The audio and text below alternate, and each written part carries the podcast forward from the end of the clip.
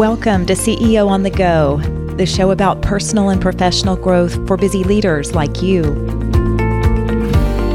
I'm Gail Lance, and I'm here to help you think differently, solve big problems, and inspire change. It's tough to do on your own and even with a team, but it is possible. So let's get started.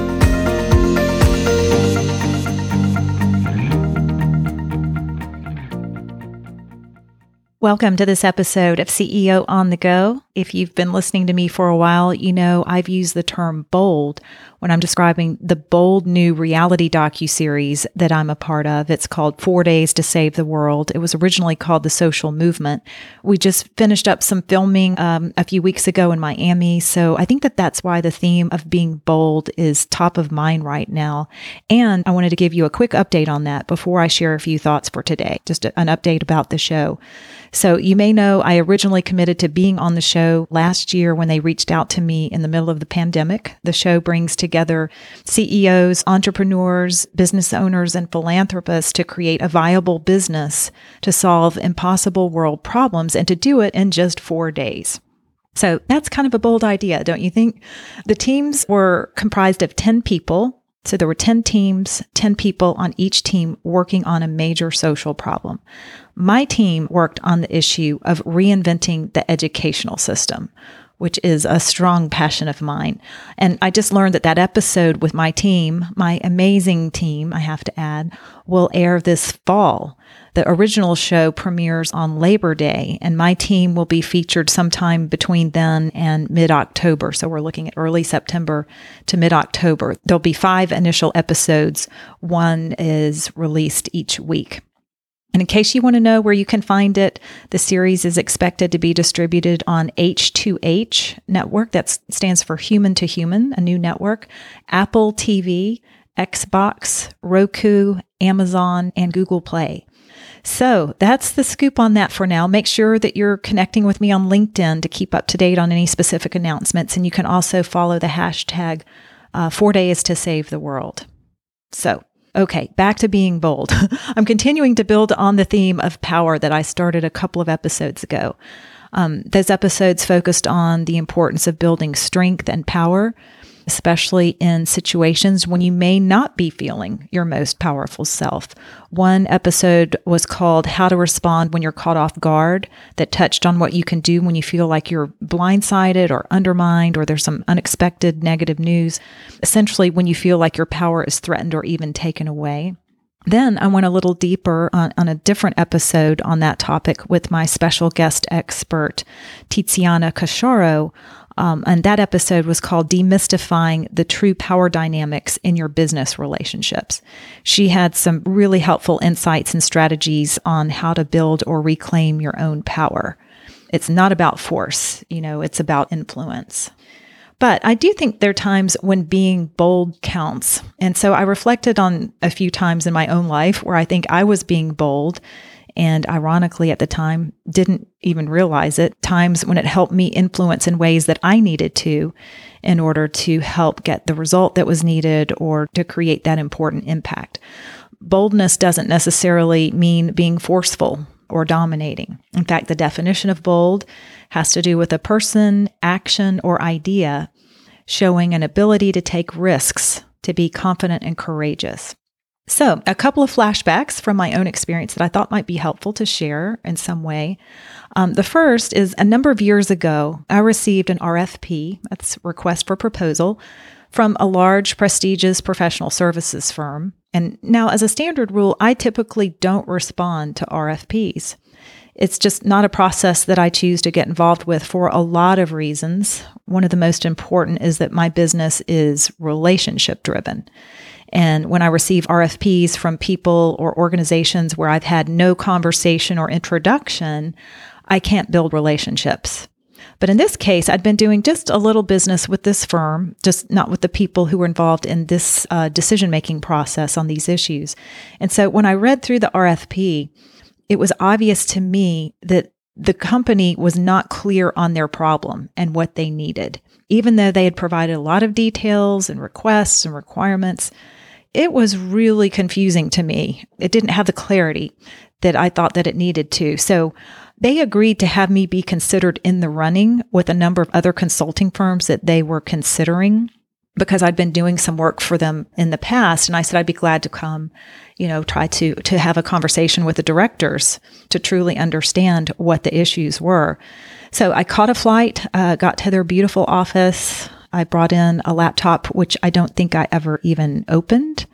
Uh, if I can recall correctly, there were probably 10 to 12 directors uh, in, in this boardroom. We did some quick introductions and I began asking questions to try to get the clarity that I thought that I needed and that they probably needed too.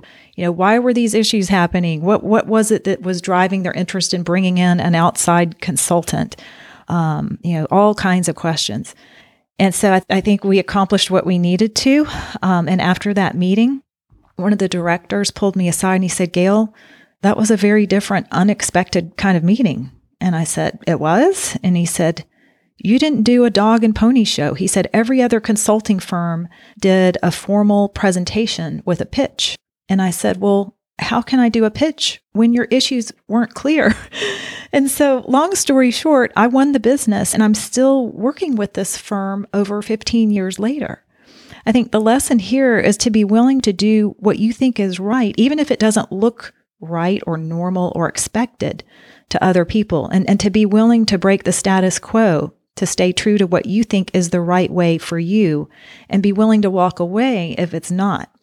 Again, I knew that I only wanted to work with organizations where I can have some kind of initial conversation to help identify or truly understand the problems first. And so in retrospect, I realized that that was kind of bold for me to do, to, to not do a presentation. So another flashback. This time I was asked to give a keynote at Microsoft years ago. I remember they were going through many changes at the time. There were about 500 people in the audience. They were looking for a speaker who could help get them to think uh, differently about the future, send them off on a high note, and you know to close out that conference. I think it was like a two or three day conference. And I thought as I was preparing, I bet those people have been sitting through an agonizing amount of PowerPoint slides for a couple of days, you know, the, the bullet point slides where people are just reading through them. And I don't want to put people through that. I just like to deliver a powerful message. So in the planning process, and and there was quite a planning process because they are Microsoft. We had many planning sessions to make sure everyone was on the same page and that we were really planning the event in the best way. One person on the planning team said, Gail, send us your deck. And I said, Oh, oh, no need. I won't be using a deck. No PowerPoint for me. They seemed stunned. After all, they are Microsoft and they created PowerPoint. Oh, yeah, I, I hadn't really thought about that at the time. I was just thinking about the people and how I thought I could make my impact in the best way.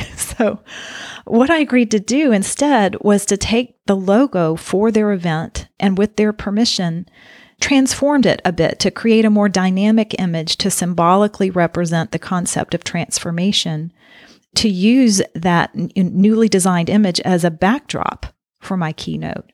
So it was a very creative idea that they seemed to appreciate and and it was different and surprising, but impactful. So again, looking back, it's kind of bold to tell Microsoft that you won't be using Microsoft PowerPoint, but you have to stay true to what you believe works best and to take the risk to do it. And so I just want to make clear at this point, I'm not anti PowerPoint. I do think that there are very effective ways to use it, but in that scenario, at that time, in that moment, I just needed to do things in the way that I thought would be most effective. So, what are some ways in which you might be more bold when you have something important at stake? Maybe there's somebody that you need to speak with that you really haven't had the conversation with that you know that you need to. Or maybe there's some common beliefs that you need to challenge that you haven't done. What might you do that's a bit surprising and not for the sake of shocking anyone, but just to know that maybe there's something that you, you've had in the back of your mind, an idea that you want to try that would be a little bit different? What might you be willing to walk away from? In what areas of your leadership do you need to be more confident and courageous? You know, I hear some clients say, I'm confident when I speak to my peers, but when I have to talk to this specific group or when I talk to the CEO, I'm just not as confident. What do you care about that you haven't been speaking up enough about? Where have you been holding back and why? And here's one of the most important questions to, to address How will I respond if what I do or try doesn't work? Can I be okay with that?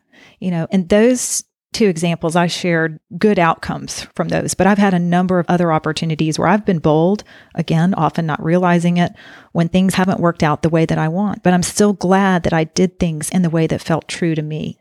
And sometimes it did take me a while to be okay with that. Bold is a relative idea. What seems bold to one person may seem normal to someone else. But I, I, think we're seeing evidence of being bold all around us now that we would all agree on. Like when you look at the Olympians, they're training with a singular focus and they're competing under extreme pressure. They are bold athletes. And when you look at people, civilians traveling in space, taking unusual risks in pursuit of their dreams, they are bold. So just just kind of look at what's happening around us now in our world. One last thought is being bold doesn't mean being loud or even standing out necessarily. If you're on the quiet side like I am, you can still be doing bold things for fun or under the radar or for bigger purposes. If you're already feeling bold, great. Hopefully this episode has been reinforcing.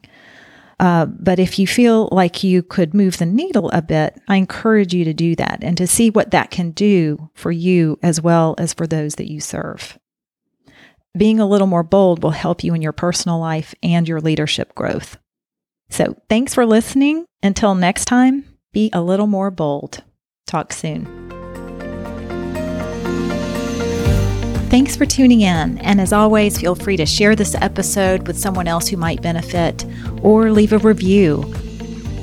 Be sure to connect with me on LinkedIn or visit workmatters.com. You might also want to check out the Social Movement TV show, a bold new docu-series that brings together entrepreneurs from all over the world to solve impossible world problems. I'll be featured in season two, and you can learn more by visiting workmatters.com forward slash social movement. Until next time, keep growing as a leader and doing the work that matters to you.